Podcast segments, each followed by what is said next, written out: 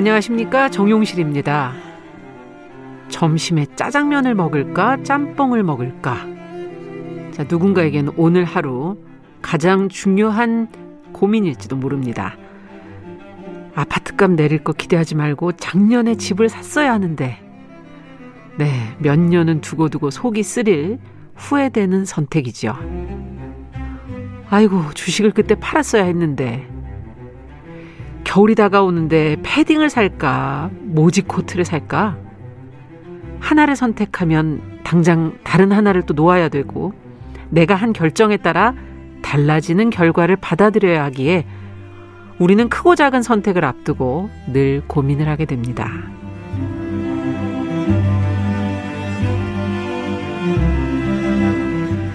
네, 정용실의 뉴스 브런치가 일요일 이 시간에는 사람들의 마음을 만나고 있습니다. 뉴스 브런치 부설 심리 연구소 줄여서 뉴부심.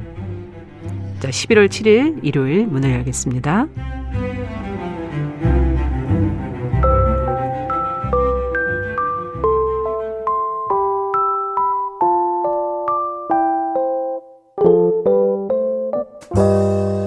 나를 지키는 마음 수업 뉴스브런치 부설 심리연구소 네, 일요일에 함께하는 뉴스브런치 부설 심리연구소 다양한 상황에 놓인 사람들의 마음 고민을 같이 나누고 있습니다. 게시판 문자 등을 통해서 고민을 어, 보내주시면 좋은 영화 또 책 이야기와 함께 심리적인 조언도 같이 곁들여 드리겠습니다. 자, 그럼 오늘도 함께 할 분들을 인사 나눠보도록 하죠. 오늘은 대군단이 나왔습니다. 책 소개와 함께 이야기 나눠줄 남정미 서평가 안녕하세요. 안녕하세요. 반갑습니다. 서평가 남정미입니다. 네, 또 매주 이 시간 심리 분석과 해법을 제시해 주시는 서울 디지털대 상담심리학부 이지영 교수님 안녕하세요. 네, 안녕하세요. 네. 자, 그리고 매주 주제에 맞는 영화 한 편을 제가 골랐는데 오늘은 좀 다른 분한테 좀 맡겨보려고요. 지난번에 번아웃 편에 함께 해줬던 구해조밥의 저자 김준영 작가 안녕하세요. 안녕하세요. 김준영 작가입니다. 네. 자, 세 분과 함께 오늘 이제 주제를 얘기를 해봐야 될 텐데 물건 하나를 사러 나가도 너무 종류가 많아 선택하기 힘든 게 현실이에요. 그래서 아이들 중에는 어 나 모르겠어. 엄마가 좀 골라줘. 엄마 이거 어떻게 할까? 자꾸 묻게 되죠. 결정을 미루거나 의지하는 경우도 많이 보게 되는데요. 이게 아이들만 그럴까요? 우리의 모습이기도 합니다. 어떻게 하면 제대로 된 결정을 할 수 있을지 오늘 같이 한번 고민을 해봐야 될 텐데 먼저 여기 계신 분들은 선택 장애, 결정 장애를 경험해 보신 적은 없으세요? 남정미 씨. 네, 저는 어 항상 전 국민의 고민이죠. 오늘 뭐 먹어? 저녁엔 또 뭐 먹어? 근데 이걸 딱 보면 엄마가 고민했었던 거랑 또 똑같아. 내일 점심 반찬 뭐 하지? 저녁 반찬은 또 뭐 하지? 삼시세끼. 삼시세끼. 제가 삼식이 새끼 다 먹는 아이라서 고민 많이 하셨던 것 같은데. 그렇군요. 예. 근데 이제 어 김진영 작가의 책 구해줘 밥을 음, 보면서 음. 아 그래 갑을 병이니까 난 병어를 먹어야겠다. 오늘 화가 나니까 김을 씹어야지 이러면서 좀 메뉴에 선택이 좀 네. 줄었다라는 생각이 듭니다. 아, 많은 감사합니다. 분들이 이런 걸로 고민하시지 않나 하는 생각이 먹는 들어요. 먹는 고민 상당히 크죠. 맞아요. 맞아요. 그러면 김준영 작가는 뭘로 고민해요? 저도 사실 배달 음식 시킬 때 제일 고민 많이 해요. 어. 배달 앱 자체도 너무 많잖아요. 아, 여기다 할까? 있고 배땡도 있고. 맞아 맞아 맞아. 배땡 안에도 배민 아 배땡 아. 1도 있고 뭐 여러 가지 네. 있습니다. 어. 그리고 배달 팁도 천 원이 있고 네. 이천 원이 있고 사천 오백 원이 있고 아 너무 고민이 많이 많이 되는 거예요. 음. 이거 먹던 걸 먹어야 되나, 새 걸 먹어야 되나, 먼 데서 시켜야 되나. 맞아. 맞습니다. 포인트가 있으니까. 아, 그렇죠. 고민이네요. 네, 늘 고민합니다. 얼굴을 보니까 두 분 다 정말 진지하게 고민하고 계시네. 이 교수님은 어떠세요? 응? 어, 네, 저도 저녁에 어. 그 가족들을 위해서 무슨 음식을 할까가 어, 진짜 고민이 돼요. 어. 아니, 세 분 다 먹는 고민이 너무 진지하신 분들이라. 아니, 정용실 아나운서는 고민하는 거 없어요? 아, 저는 사실은 성격이 네. 어, 좀 급하잖아요. 제가 아시다시피. 어, 진짜. 빨리빨리 결정하고. KTX, KTX. 맞아. 저는 후회를 잘 안 하고 그냥 빨리빨리 그냥 해요. 어. 에이, 어차피 인생, 어차피 힘든 거 그냥 사는 거지 뭐. 맞아, 맞아. 어, 밥, 그럼, 밥 같은 거 선택할 때 진짜 빠르잖아요. 네. 아, 모든 선택이 빠르세요. 맞아, 맞아. 주식을 맞아. 결정할 때, 어. 집을 결정할 때. 아, 그것도 되게 큰 고민인데. 초고속으로 아니 일을 해야 되는데 생각을 해보세요. 제가 회사 일이 더 중요한데 그 고민만 하고 있을 수가 없잖아요. 아. 어, 이렇게 방송할 땐 해야 되는 맞아, 거죠. 맞아, 맞아. 그렇습니다. 자, 근데 오늘 이 교수님 나오셨는데 최근에 너무 이 선택이 많아지는 시대로 가잖아요. 뭐 치약 하나를 사도 수십 가지 수백 가지가 있으니까 이런 고민을 하는 분들의 사례를 많이 접하세요? 어떠세요? 어, 실제로 갈수록 이제 이런 고민을 하시는 분들이 많이 계세요. 그런데 음. 특히 젊은 분들 가운데서 아, 정말 무엇을 해야 할지, 어떻게 해야 할지 모르겠다라고 음. 어려움을 호소하시는 분들이 꽤 정말 늘어나고 있는 것 같아요. 이렇게 예. 선택 결정하는 게 어렵고 호소하는 분들이 굉장히 많이 계시죠. 음. 물론 이제 전체적으로 경향이 어느 정도인지는 알 수 없지만요. 그렇죠. 예. 자, 그러면은 오늘 어, 이야기로 좀 들어가서 사례를 보면서 어떤 부분에 고민들이 많으신지 한번 들어보겠습니다. 어, 어떤 책과 영화를 골라왔, 골라오셨는지 먼저 김준영 작가 네. 어떤 영화를 골라왔어요? 저는 영화 다운사이징을 골라왔는데요. 음, 이게 그 미래에 그 다운사이징 기술이 개발된 시대에 네. 소인이 되기로 결정한 한 부부의 이야기예요. 그 음. 사실은 폴이라고 하는 주인공 남자의 이야기인데 주인공 폴은 오마하 정육이라는 곳에서 물리치료사로 일을 하는 평범한 남자예요. 예. 그는 이제 어릴 때부터 어머니가 물려준 집에서 살고 있는데 그 아내가 새롭고 되게 좋은 집을 가고 싶어 하는 거예요. 근데 음. 이제 대출은 거부되고 돈은 없고 하니까 이제 예. 고민을 하던 차에 친구 부부가 어, 돈을 다 날리고 우리는 다운사이징을 결정했어. 그래서 굉장히 호화롭게 살고 있어. 라고 하는 이미? 거를, 어. 예, 그런 얘기를 듣게 된 거예요. 그래서 아내와 함께, 아, 우리도 다운사이징을 하자. 음. 다운사이징을 하게 되면 좋은 게 뭐냐면, 사이즈는 12.7cm로 줄어드는데, 예. 1억이 120억 원이 되는 기적이 일어나는 거예요. 어머 가고 싶네. 몸을 그렇죠. 줄이는 네. 대신 가, 그렇죠. 이제 부가 늘어나는 그래서 초호화 집에서 할 수 있고 어. 모든 기기가 장착돼 있는 그리고 정말 부유하게 평생을 떵떵 거리면서 놀고 먹고 살 수 있는 거예요. 예. 근데 이제 마지막 순간에 아내가 마음을 바꾸는 바람에 폴 혼자서 다운사이징이 네? 되거든요. 아. 그러면서 이제 적- 겪게 되는 좌절 그리고 어, 굉장히 이렇게 우울한 삶을 살던 중에 이제 핵인싸라고 할 수 있는 옆집 남자 듀산을 만나고 음. 그다음에 또 반체제 인사였던 베트남 청소부 음. 농란이라는 여자를 만나게 되면서 이제 그동안 자신이 살았던 모든 삶의 선택들이 음. 굉장히 휘둘리는 거였구나. 내가 선택하는 게 하나도 없었구나. 이러고 진짜 그런 마음도 깨닫고 그러면서 이제 진정한 사랑도 찾고 음. 자신의 선택의 방법도 찾아가는 그런 예. 이야기입니다. 아니 지금 뭐 들어보니까 우리가 인구가 너무 많고 공간은 없고 환경 문제 이런 것 때문에 다운사이징을 한다. 맞습니다. 어, 말이 될 법한 그런 얘기인 것 같고 그렇다면 영화 결과는 우리는 알 바 없고 일단 그건 차차 듣도록 하고 여러분들이라면 어떤 선택을 하시겠어요 남정미 어? 다운사이징 돈 일단 탐나고요. 어, 그리고 네. 어, 그 이제 뭐 그 문제 많잖아요. 쓰레기도 너무 맞습니다. 많아지고 사람이 많아지고 물도 지금 부족해지고. 그러니까요. 고기도 네. 너무 많이 먹고 어, 왜 그게 왜? 아 그래요. 네, 소와 닭과 이런 것들이 네. 얼마나 오염을 시키는지 그러니까. 그 소. 한 마리면 뭐 닭 한. 마리면 뭐 몇백 맞습니다. 명이 먹을 수 네. 있다면 제가 제가 줄어 들면 닭은 그냥 그 크기 그대로 그대로. 다 이렇게 그렇죠. 다운사이징 된 사람들 주는 그러니까 거군요. 굉장히 적은 양만 먹어도 되니까 이야. 그렇게 사육을 많이 안 해도 어떻게 되죠. 전화번호 좀 알려주세요. 지금 전화 좀 해야 될 것 같아요. 자 그러면 이번에는 어떤 책 얘기를 하게 될지 이게 실제인 줄 알겠어요 누가 아 들으시면 진짜요. 예, 저기 네. 혹하는데요. 영화 네. 너무 재밌을 것 같고 책은요. 음. 그녀는 왜 혼자서 구두를 고르지 못할까? 라는 책을 구두를? 가지고 왔습니다. 아. 예. 구두뿐만 아니라 의상, 뭐 이제 선택하는 모든 것에 대한 예. 게 여기 함축이 되어 있어요. 이 책은 저술가이자 심리 상담 전문가인 로리 애쉬너와 어, 경영 컨설턴트이자 대인 관계, 자존감 음. 문제 이런 걸 상담하는 상담 전문가 어, 미치 메이머스 이 두 부부거든요. 부부가 쓴 예, 책인가요? 아. 어, 만성 불만족, 우울증, 인간관계 전문 클리닉을 운영하면서 자존감 분야를 특히 전문으로 하고 있는 사람들입니다. 예. 오늘 우리가 말하는 주제가 이도저도 못 고르는 선택의 어려움을 겪는 음. 사람들에 대한 얘기잖아요.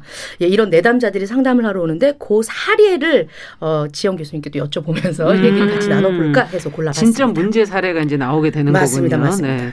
어떤 문제인가요? 그 안에 좀 들여다 보니까. 일단 부모의 마음이란 우리 애들 안 다쳤으면 좋겠고 내가 대신 아파주고 싶고 우리 애가 인간관계에서 최대한 상처 안 받았으면 좋겠고 내가 겪었었던 거 얘는 음. 좀덜 겪었으면 좋겠다는 생각들이 그게 있잖아요. 부모 마음이죠. 뭐. 네, 애들 좋은 대학 갔으면 좋겠고 이거는 동서양을 막론하고 아. 부모라면 다 비슷한 마음인 것 같아요. 음. 그것이 이 너무 과잉으로 보호하고 너무 잘해주려고 하는 것들이 아이의 선택을 잘 하지 못하는 음, 결정을 아. 잘하지 못하게 하는 아이로 만들 수 있다라고 얘기하고 있는 책입니다. 아, 그러니까 이렇게 하고 싶은데 엄마가 안 돼, 저거 해. 음. 이렇게 막 자꾸 하면서 네. 애들이 선택 장애가 오게 된다. 선택 장애, 결정 장애 오늘 얘기를 해봐야 되는데 이건 이 교수님한테 뭐 심리적으로 좀 분석을 하고 가야 되지 않겠습니까? 네. 심리학적으로 말하면 우유부단함을 의미를 해요. 음. 우유부단하다. 갈팡질팡 하면서 뭘 선택해야 될지 결정을 잘 내리지 못하는 그런 측면을 말하는데 이제 이것이 햄릿의 되게 유명한 대사잖아요. 죽느냐 마느냐 그것이 문제로다. 음. 이것과 이제 유사하다고 해서 햄릿 증후군이라고 도 이제 사람들이 하고 네. 선택 장애, 결정 장애라고 부르는데 이것은 그러니까 신조어예요. 그러니까 사람들이 이렇게 그냥 이렇게 부르는 거죠. 아. 그래서 한마디로 선택을 포기하거나 선택을 망설이는 그런 음. 행동인데 이게 이제 심리학적으로 보면은 다른 사람들에 비해서 결정으로 인한 그것과 관련되어 있는 불안 수준이 높은 사람들이라고 보시면 돼요. 아, 선택을 하는 거에 대한 불안함. 네, 그래서 이도저도 하지 못하는 아. 우유부단한 그런 모습을 보이는 거죠. 예. 자, 그러면 영화 속에서는 어떤 부분에서 선택 장애를 갖고 고민을 하고 있는 건지. 그 주인공 폴이 바로 딱 우유부단함의 대명사, 진짜 전형적인 인- 인물입니다. 그런 인물이에요. 어. 예. 그러니까 뭐 폴 같은 경우는 사실 의사가 굉장히 되고 싶었고 의대를 실제로 2년 다녔는데 네. 이제 엄마가 편찮으신 바람에 고향으로 내려와서 그냥 그대로 정착해 버려요. 그래서 그 물리 치료사가 됐고 의사가 되려다 물리치료사가 그렇죠. 됐고. 근데 정말 의사가 되고 싶었던 것 같아요. 동창회에서 의사 친구를 만나서 내가 의사가 됐으면 너랑 같이 일하는 건데 뭐 이런 어. 생각도 하고 그러거든요.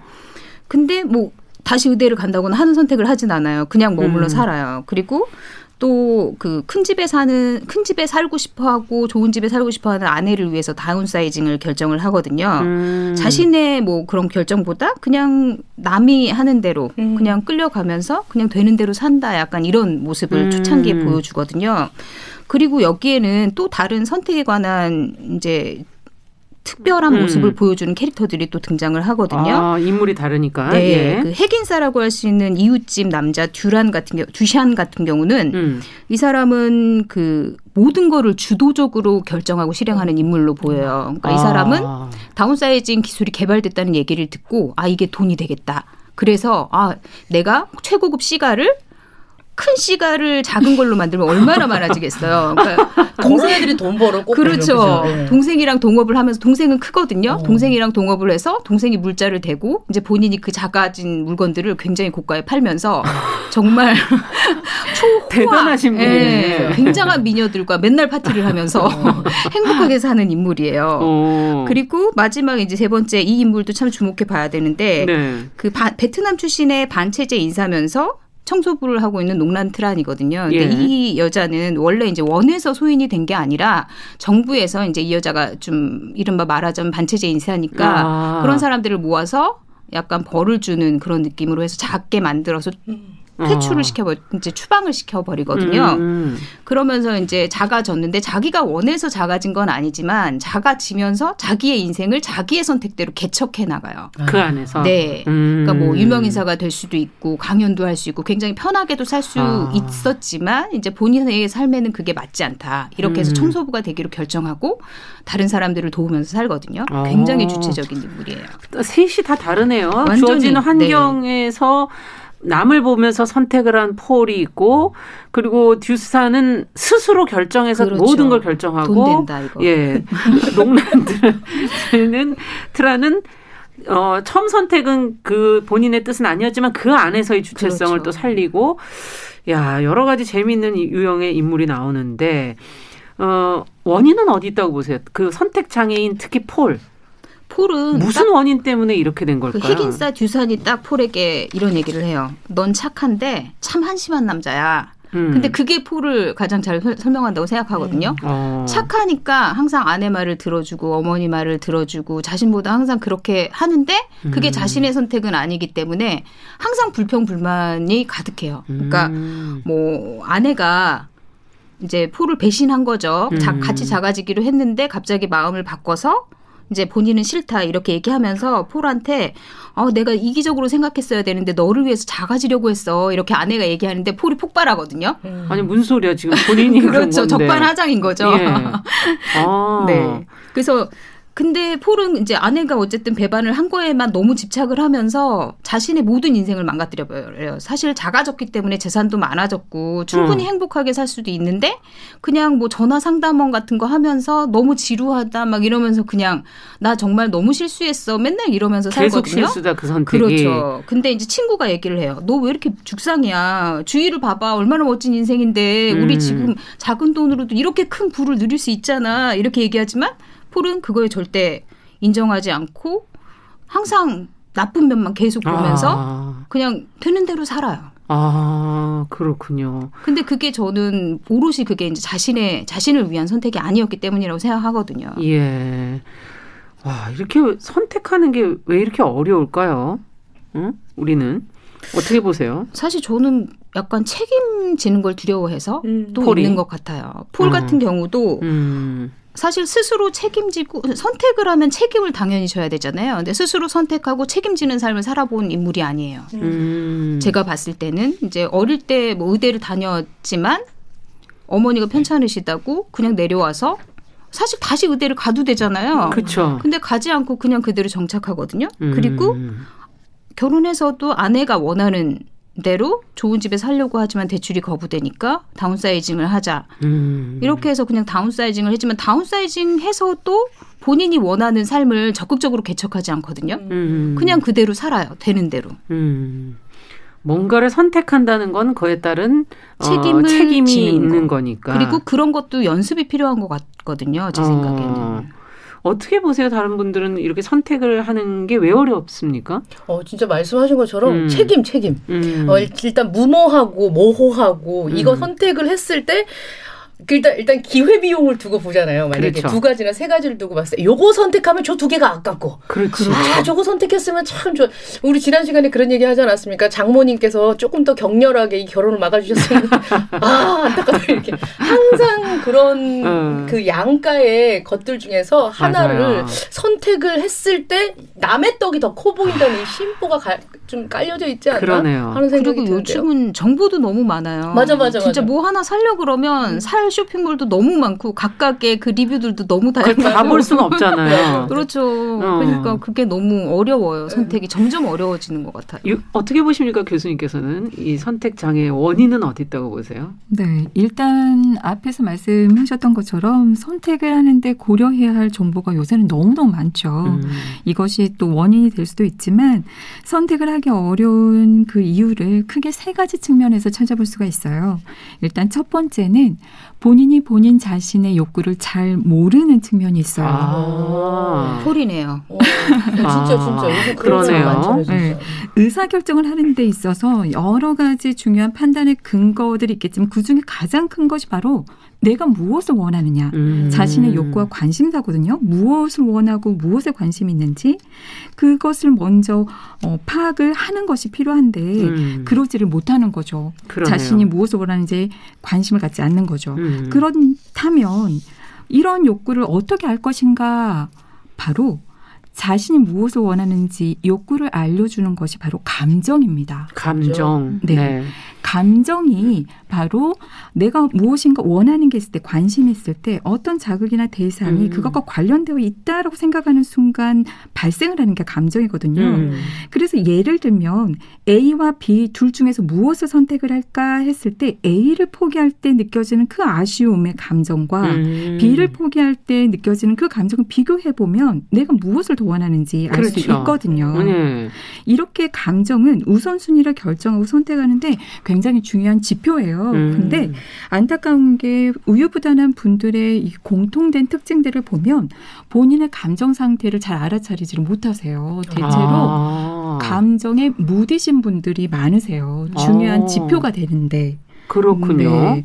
그다음에 두 번째 측면은 어, 우리가 선택을 하면 그 선택이 잘 된 것인지 안 된 것인지 그 결과가 어떻게 될 것인지 사실 불안하잖아요. 맞아요. 그렇죠. 네, 불안하고 불편할 수밖에 없어요. 근데 네. 이것을 견디기 어려워하세요. 불편함, 불안함 이런 걸. 그렇죠. 아. 어, 우유부단한 분들이 갈수록 늘어나는 이유 중에 하나가 이제 나중에 또 기회가 되면 또 자세히 살펴봐야겠지만 예. 요새 이제 성장하시는 분들이 이런 불편감, 불안을 견딜 기회를 잘 갖지 못하는 음. 측면이 있어요. 다 해결이 돼버리는 거죠. 회피를 해버리거나. 음.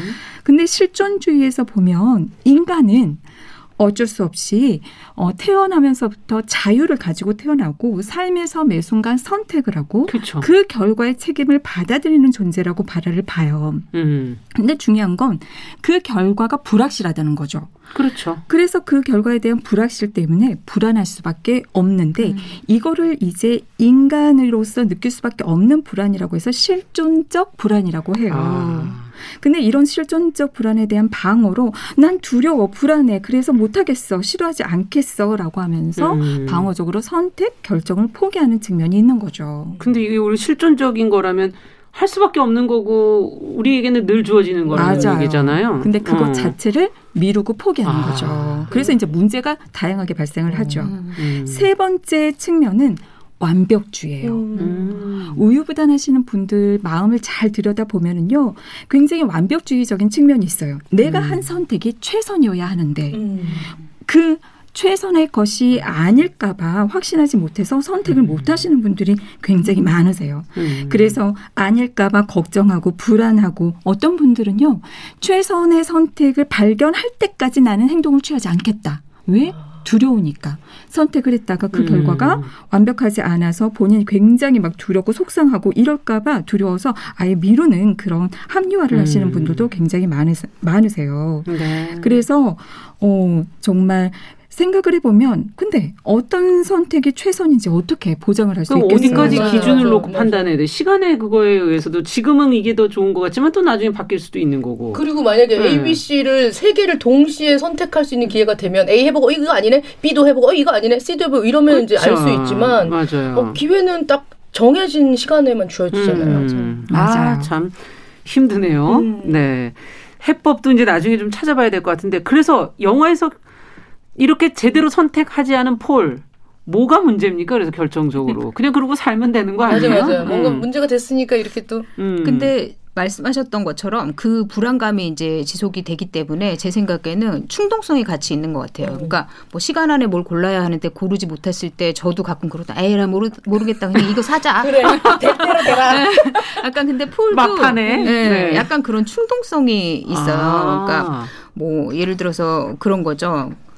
폴이 농란이라는 그 반체제 베트남 인사 젊은 네. 여자거든요. 근데 어. 그 여자의 의족을 다리를 다쳤어요. 작아지면서 그래서 의족을 고쳐주려다 이제 그 의족을 고장 내게 되는데 농란이 네가 내 의족 고장 냈으니까 내 일을 도와라 이렇게 해서 폴을 끌고 다니면서 온갖 잡일을 다 시켜요. 정말 아. 자기가 했던 뭐 남을 도와주는 일부터 음식 얻어오는 일부터 청소하는 일부터 모든 아. 걸다 시키면서 끌고 다니거든요. 그러니까 이제 듀산이 보니까 너무 안 된 거예요. 폴이 그러네요. 그래서 어, 폴을 데리고 노르웨이에 최초의 소인들이 사는 마을을 데려가겠다 이렇게 하면서 얘가 꼭 가야 된다 그러면서 농란을 설득하거든요. 그랬더니 농란이 어 나도 거기서 초청을 받았다 나도 가겠다 이렇게 해서 갑을 같이 가네. 그렇죠. 그래서 셋이 같이 가게 돼요. 네. 그래서 이제 거기를 가면서 사실 농란과 폴은 또 사랑을 확인하면서 이렇게 음. 되거든요. 근데 우유부단한 이제 폴은 거기 가서도 또 그 최초의 소인들이 무슨 말을 하면 거기에 막 휩쓸려요. 그러니까 그들이 어, 환경 문제 너무 심각하고 우리는 노아의 방주 같은 거를 미리부터 만들어 놨다. 이제 음. 거기로 가야 될 때다. 그러면서 지하에 굉장한 도시를 만들어 놨어요. 자기들이 살 곳을.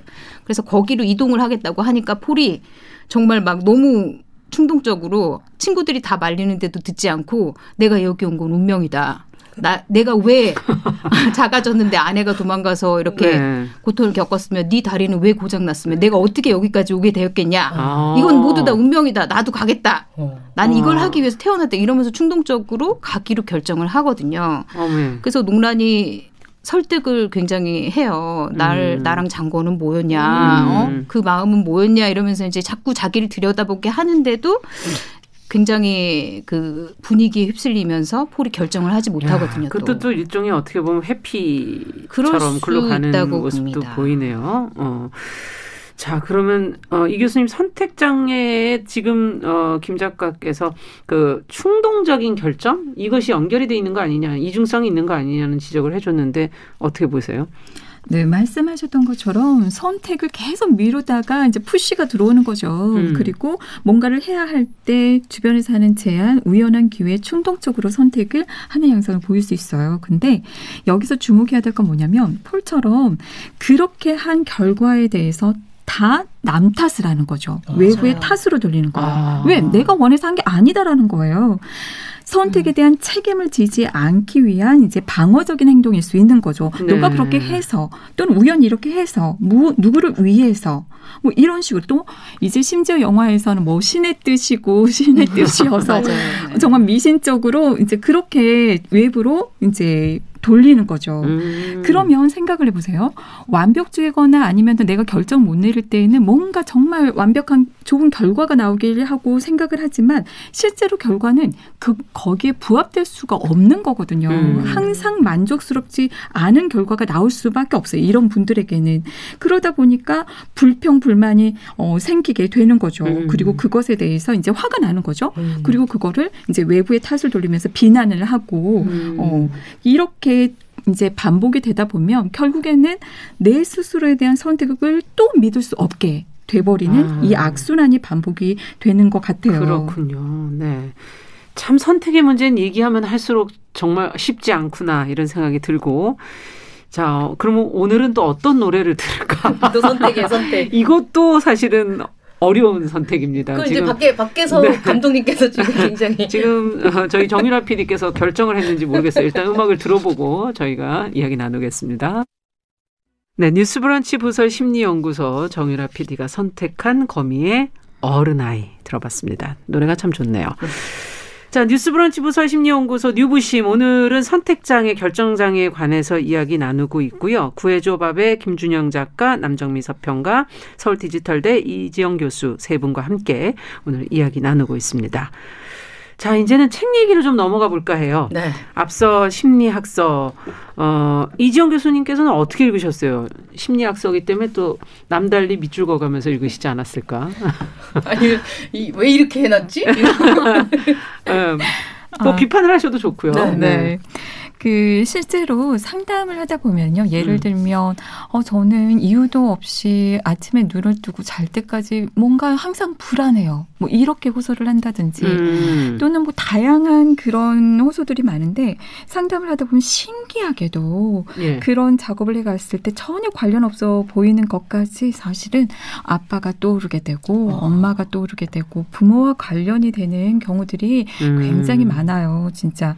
그런데 이제 본 저자들도 이제 상담을 하면서 수많은 안타까운 성인들을 그렇죠. 만나고 보면서 아, 이것이 정말 부모에게서 비롯되었다라고 이제 본인들은 음. 생각을 하고 그것도 진정한 사랑보다는 어긋난 본인들의 결핍을 채우고 또 과도하게 자녀에게 집착하는 그런 모습들이 이 현재의 안타까운 모습이 되었다라고 생각을 많이 하셨던 것 같아요. 음. 그래서 이제 다양한 사례들을 통해서 부모들에게 그런 양 상이 자녀에게 어떠한 부정적 영향을 미치는지 알려주고 싶었던 것 같고 아. 또 부모로서 어, 어, 어떻게 해야 할지 그것을 또 자녀로서는 제언을 해주는 거군요. 네 어떻게 하면 좋을지에 대해서 얘기를 하고 싶은 게 참 많으셨던 것 같아요. 네, 그거는 이제 부모로서 해줘야 할 부분이지만 선택 장애는 한 부분에 불과하다. 그 본인의 부분 문제는 또 본인이 해결해야 될그 부분이 중에 있다. 한 사례에 이제 그 선택이 어려운 그런 음. 사례도 나, 나오는 거죠. 그렇군요.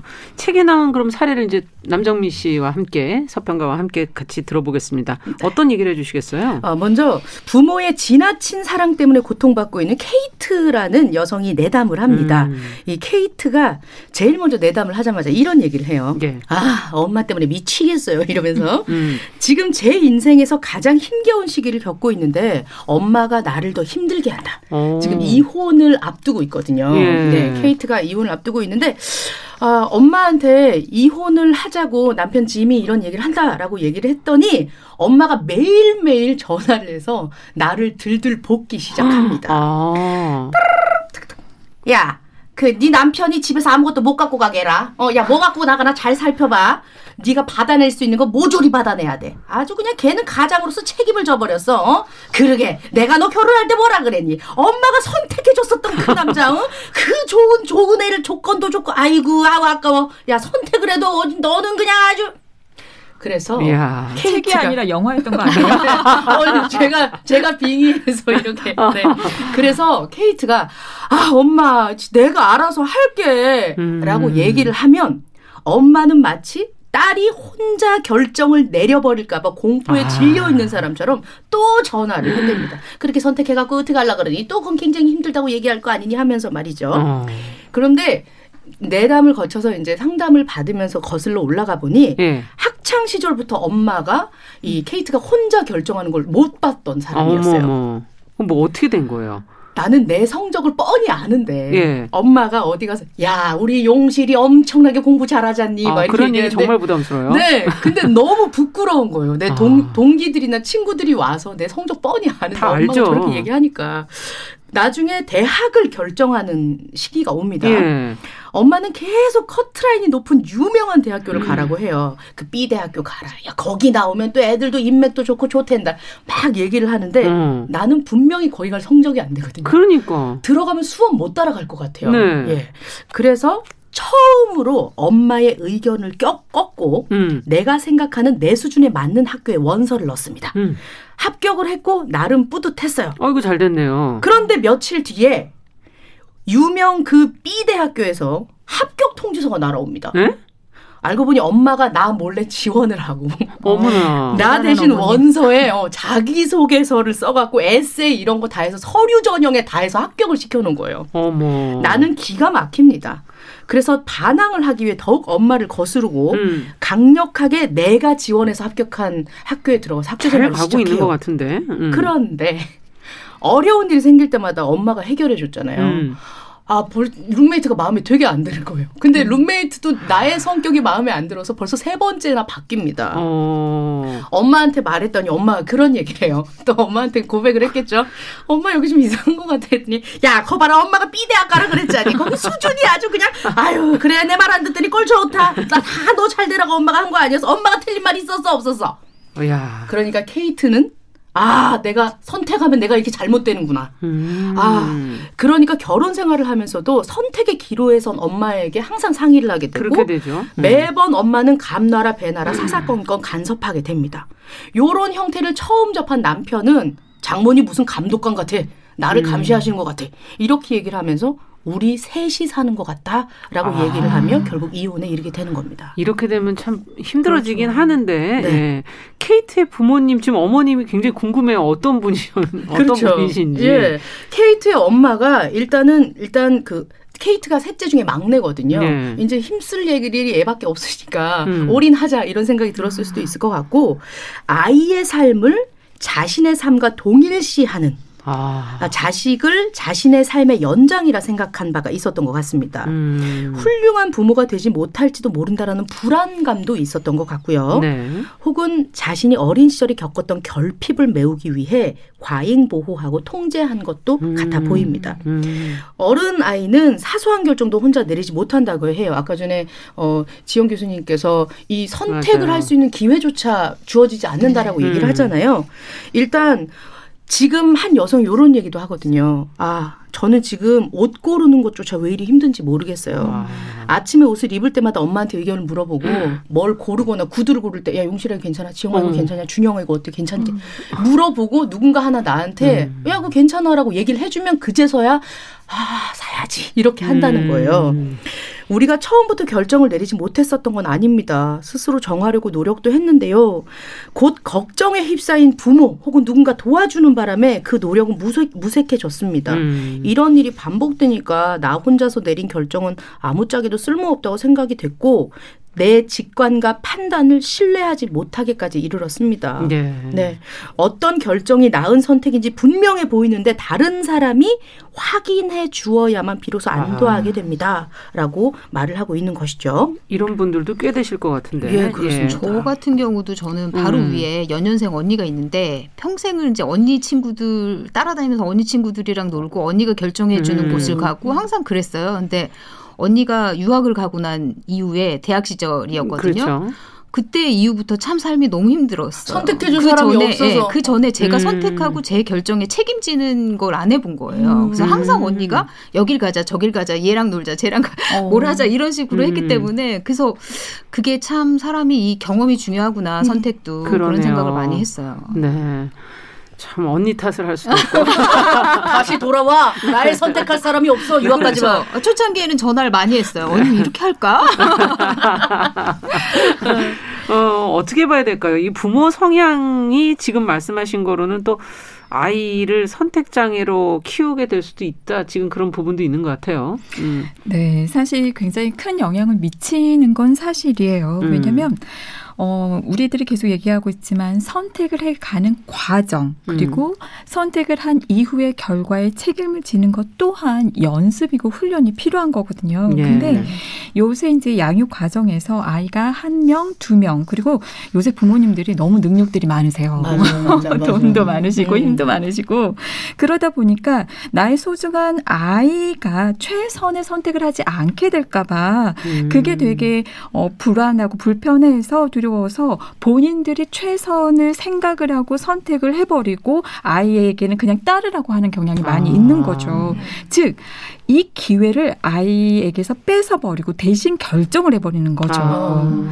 그럼 아이는 스스로 감정을 통해서 우리가 욕구를 파악하고 내가 뭘 원하지, 음. 그리고 또 상황은 어떤 상황이지, 환경은 어떤 정보가 있지, 이런 것들을 본인 스스로가 정보를 파악하고 그걸 처리해서 선택하고 결정하고 이런 결과를 책임지는 과정을 겪어야 되는데 그걸 겪지 못해 버리니까 음. 아이는 자신이 이제 스스로 판단을 해야 되는 상황에서 굉장히 당황스럽게 되는 그렇겠네요. 거죠. 네. 음. 특히 판단의 근거가 되는 감정이 굉장히 중요한데 많은 부모님들이 아이가 느끼는 그 감정에 대해서 공감해주고 타당화해 주지 못하는 경향이 많아요. 음. 본인들은 한다고 생각하지만 많은 부모님들이 아이 때부터 야 뭐가 화가 나 그게 화날 일이야? 아 음. 왜 울어? 그게 울 일이니?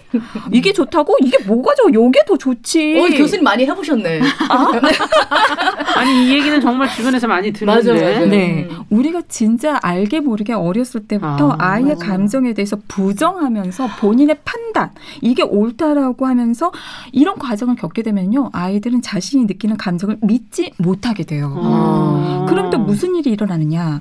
우리가 판단의 근거는 결국에는 나밖에 없거든요. 음, 영화에서도 그렇죠. 나, 오지만 나, 네. 나의 감정 이걸 믿지 못하니 나의 생각도 믿지 못하게 되고 나의 음. 판단도 믿지 못하게 되고 결국에는 내 안에서 판단의 기준을 찾아야 되는데 그러지 못하니까 방금 남정희 선평가님이 얘기했던 것처럼 다른 사람 너는 뭐 할 거야? 음. 뭐 엄마 뭐 할 거야? 언니 뭐 할 거야? 음. 다른 사람에게 물어보고 의존하게 되는 거죠. 음.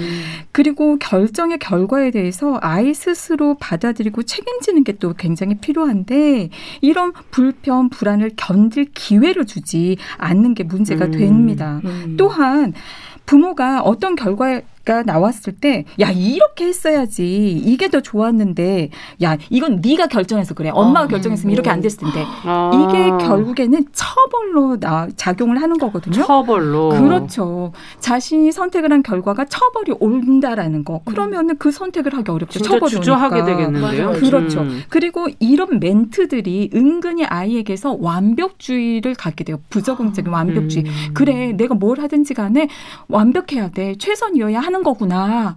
어, 이런 음. 영향을 미치게 됩니다. 네. 자, 결론으로 가보죠. 그러면 폴은 어떻게 되는지. 네. 앞서 뭐, 어, 어딘가 그 지하 벙커인가요? 네. 글로 들어가니만이 뭐, 그러, 그러다가 그렇죠. 얘기가 끝났잖아요. 운명이라고 생각했죠. 네, 드디어 마지막 날 이제 지하 벙커로 들어가게 되는 날에 네. 음. 이제 농란이 묻습니다 폴에게 나는 굉장히 힘든 일을 많이 겪은 강한 여자라고 사람들이 얘기하지만 나한테도 감정이 있다. 음. 나랑 잔 게 어떤 의미였냐, 너는 음. 어떤 마음이었냐라고 묻는데 폴이 대답을 못하고 그, 그 대, 물음에는 대답을 안 하고 미안하다. 네 진짜 모습은 바로 알 수 있지만 나는 이걸 안 하면 내가 누군지 잘 모르겠다. 내 진짜 모습을 이렇게 얘기를 하거든요. 그러니까 음. 농란이 얘기해요. 넌 폴 사프라닉이고 좋은 사람이다. 음. 아. 그렇지만 폴은 확신하지 못하고 그냥 그 지하 벙커로 가게 되거든요. 어. 근데 지하로 향하던 이제 중간쯤에 폴은 또 멘붕에 빠져요. 아, 왜요? 내가 밖으로 밖에는 이제 사랑 어쨌든 사랑하는 여자와 친구가 있고 그다음에 안에 있는 사람들은 생판 모르는 사람들이고 자기가 잘한 결정인지 오. 뭔지 모르겠는 음. 그 멍한 상태로 계속 망설이다가 음. 문을 폭파시키는 마지막 순간에 밖으로 나와요. 그리고 어. 농란에게 얘기합니다. 네, 마- 당신 말 생각해봤다. 당신 말이 맞다. 나는 폴 샤프라넥이고 당신 질문에 대한 대답은 사랑이었다. 음. 그렇게 얘기를 하거든요. 그러니까 농란이 이제 폴과 함께 돌아오는 길에 저는 이 얘기 참 좋더라고요. 이 얘기를 해요. 상자 안에서 다운사이징 돼서 나 혼자 살아남았을 때내 심정을 이제 폴 당신도 안다. 음. 죽음에 가까워진 것을 알게 되면 주변의 모든 것들을 조금 더 자세하게 보게 된다. 이렇게 얘기를 하거든요. 근데 저 같은 경우도 한동안 선택이 어려운 적이 있었어요. 음. 근데 이제 그때 생각해 보면 너무 넓게 보고 많은 걸 본 것 같아요. 그래서 음. 지금은 너무 이제 선택이 어렵고 그럴 때 그냥 발밑만 보자 이렇게 제 스스로 많이 되뇌거든요. 음. 그냥 지금 당장 발밑 지금 내가 보고 있는 이 사이트 요거에만 집중하자. 그런 생각을 많이 해요. 그리고 네. 이제 폴이 마지막 이제 마지막 장면이 상당히 인상적이었는데 음. 저는 이제 마지막 장면에서 농랑과 함께 이제 빈민가를 그 빈민가에 못 사는 사람들을 돕는 이제 이런 일을 하거든요. 근데 음. 마지막에 할아버지에게 음식을 딱 갖다 주고 그 할아버지를 한번 이렇게 다시 봐요. 음. 근데 그때 그 표의 표정이 사실 농란과 함께한 지금의 삶이 행복한지 아니면 불행한지 우리는 알 수 없잖아요. 그렇죠. 하지만 폴은 자기가 농란과 함께하기를 선택했고 그다음에 그 선택에 지금 책임을 지고 있고 그거에 대해서 스스로 만족하는 것 같다는 느낌은 들더라고요. 음. 그래서 그 마지막 장면이 참 저는 인상적이었습니다. 갑자기 그 얘기를 들으면서 어떤 선택을 한들 어, 후회 없는 선택이 있을까. 그쵸. 예, 그리고 과연 좋기만 할까. 좋을 거라고 생각하지만 그 안에는 항상 힘든 게 같이 있지 않을까 이런 생각 제가 들기도 그 하고. 프로그램 때문에 호스피스 병동의 취재를 한동안 했었거든요. 음. 근데 이제 죽음을 앞두신 분들이 공통적으로 하는 말이 있어요. 지금 자기가 가장 후회하는 일은 했던 일보다 안 했던 일.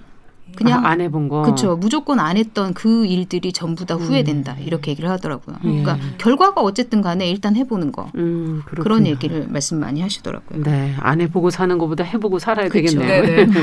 남정미 씨는 책을 그 같이 저희가 읽으면서 네. 그 여러 가지 문제들을 같이 보셨는데 네. 어떤 생각이 드셨어요? 일단 그녀는 왜 혼자서 구두들을 고르지 못할까 이 책의 음. 중점적으로 몰고 가는 것은 부모님에 대한 얘기였었거든요. 어, 자식에게 집착하는 부모님들도 일부분 계시겠지요. 음. 예, 그분들을 위해서 어, 책을 읽으면서 또 다른 책의 생각이 났습니다. 음. 사회계약론으로 유명한 장자크 루소가 쓴 책 중에 음. 어, 에밀이라는 소설이 있는데요. 예. 요 책을 보면 어, 그의 교육 철학이 이런 방법들로 나와 있는데 음. 교육 철학이 그렇습니다.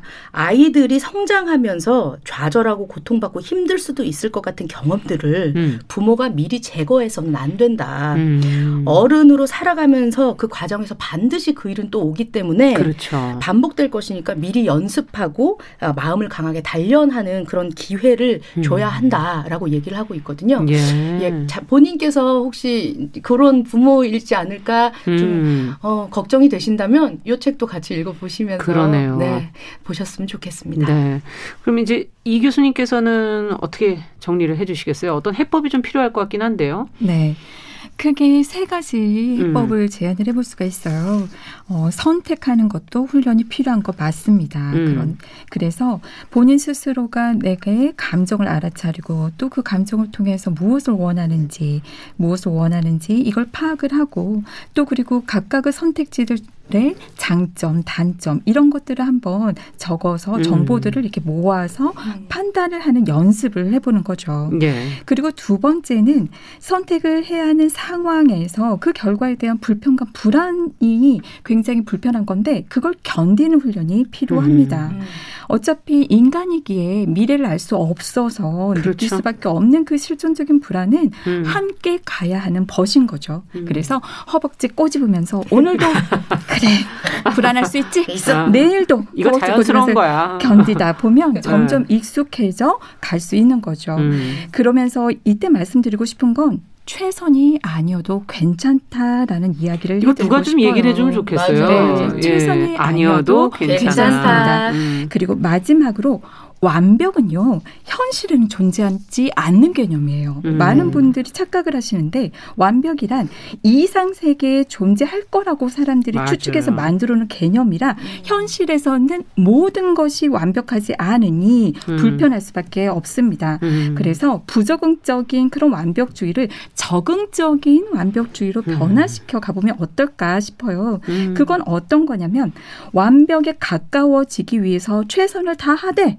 선택하기 전에 충분히 다양한 정보를 고려를 해 보되 음. 일단 선택을 했다면 충분히 숙고해서 선택을 그쵸. 했다면 절대 뒤돌아보지 마세요. 맞아. 저는 내담자분들한테 네. 이 얘기 굉장히 많이 하거든요. 선택을 했다면 절대 뒤돌아보지 말라고. 음. 여러분이 한 선택에 대해서 결과에 대해서 감사히 받아들이고 만족하는 연습이 추가적으로 도움이 됩니다. 네, 감사하고 만족하는 거. 지금 제가 한 선택이 어떤 것이든 간에 그런 마음가짐이 중요하다라는 말씀이시네요. 자, 이렇게 얘기를 나누다 보니까 살면서 해온 여러 가지 선택들이 떠오르셨죠? 네. 네. 어, 후회 없는 선택을 어떻게 하면서 살고 계시는지. 아, 저는 KBS 후회 없고요. 예, 그리고 정영실 후회 없고요. 유부심 정말 잘한 선택이라고 생각합니다. 많이 배워가네요. 네, 완벽하진 않지만 뒤돌아보지 마시고. 아, 뒤돌아보지 않겠어요. 딴 프로그램 옆에 쳐다보지도 마시고. 네, 김준영 작가는. 저는 오늘 아침에 네. 주식 한 종목을 팔았는데 그게 너무 눈물이 날 급등을 해서 눈물이 막 진짜 오늘 내내 눈물을 흘렸는데 어떻게. 교수님 얘기를 듣고 생각했어요. 네. 만족하자. 그래도 조금이라도 벌었다. 만족하자. 감사하자. 감사하자. 네.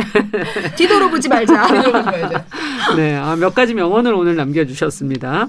자, 여러 갈래 길에서 항상 선택을 하는 건 어려운 일이지만 어쨌든 고민만 하고 있을 게 아니라 제가 볼땐 일단 해봐야 될 것 같아요. 맞아요. 안 해보고 후회하는 것보단 해보고 후회하는 게 좋을 것 같고 작은 것부터 하나씩 해봐야겠습니다. 오늘도 당장 어, 끝나고 밥 먹으러 가야 되잖아요. 뭘 먹어야 될지 고민하고 저는 바로 선택하도록 하겠습니다. 자, 뉴부심. 오늘은 선택장애 결정 장애에 대한 이야기 남정미 서평가 김준영 작가 서울 디지털대학교 상담심리학부 이지영 교수 세 분과 함께 이야기 나눠봤습니다. 말씀 잘 들었습니다. 감사합니다. 네, 고맙습니다. 네, 감사합니다. 감사합니다. 자, 마지막 곡으로 영화에 삽입된 곡이었죠. 칙투칙. 엘라 피츠제럴드의 노래로 들으면서 이 방송도 같이 인사드리겠습니다. 다음 주 일요일에도 놓치지 마십시오. 11시 5분 뉴부심 뉴스 브런치 부설 심리연구소 그리고 평일에는 정영실의 뉴스 브런치 함께 해 주시기 바랍니다. 감사합니다.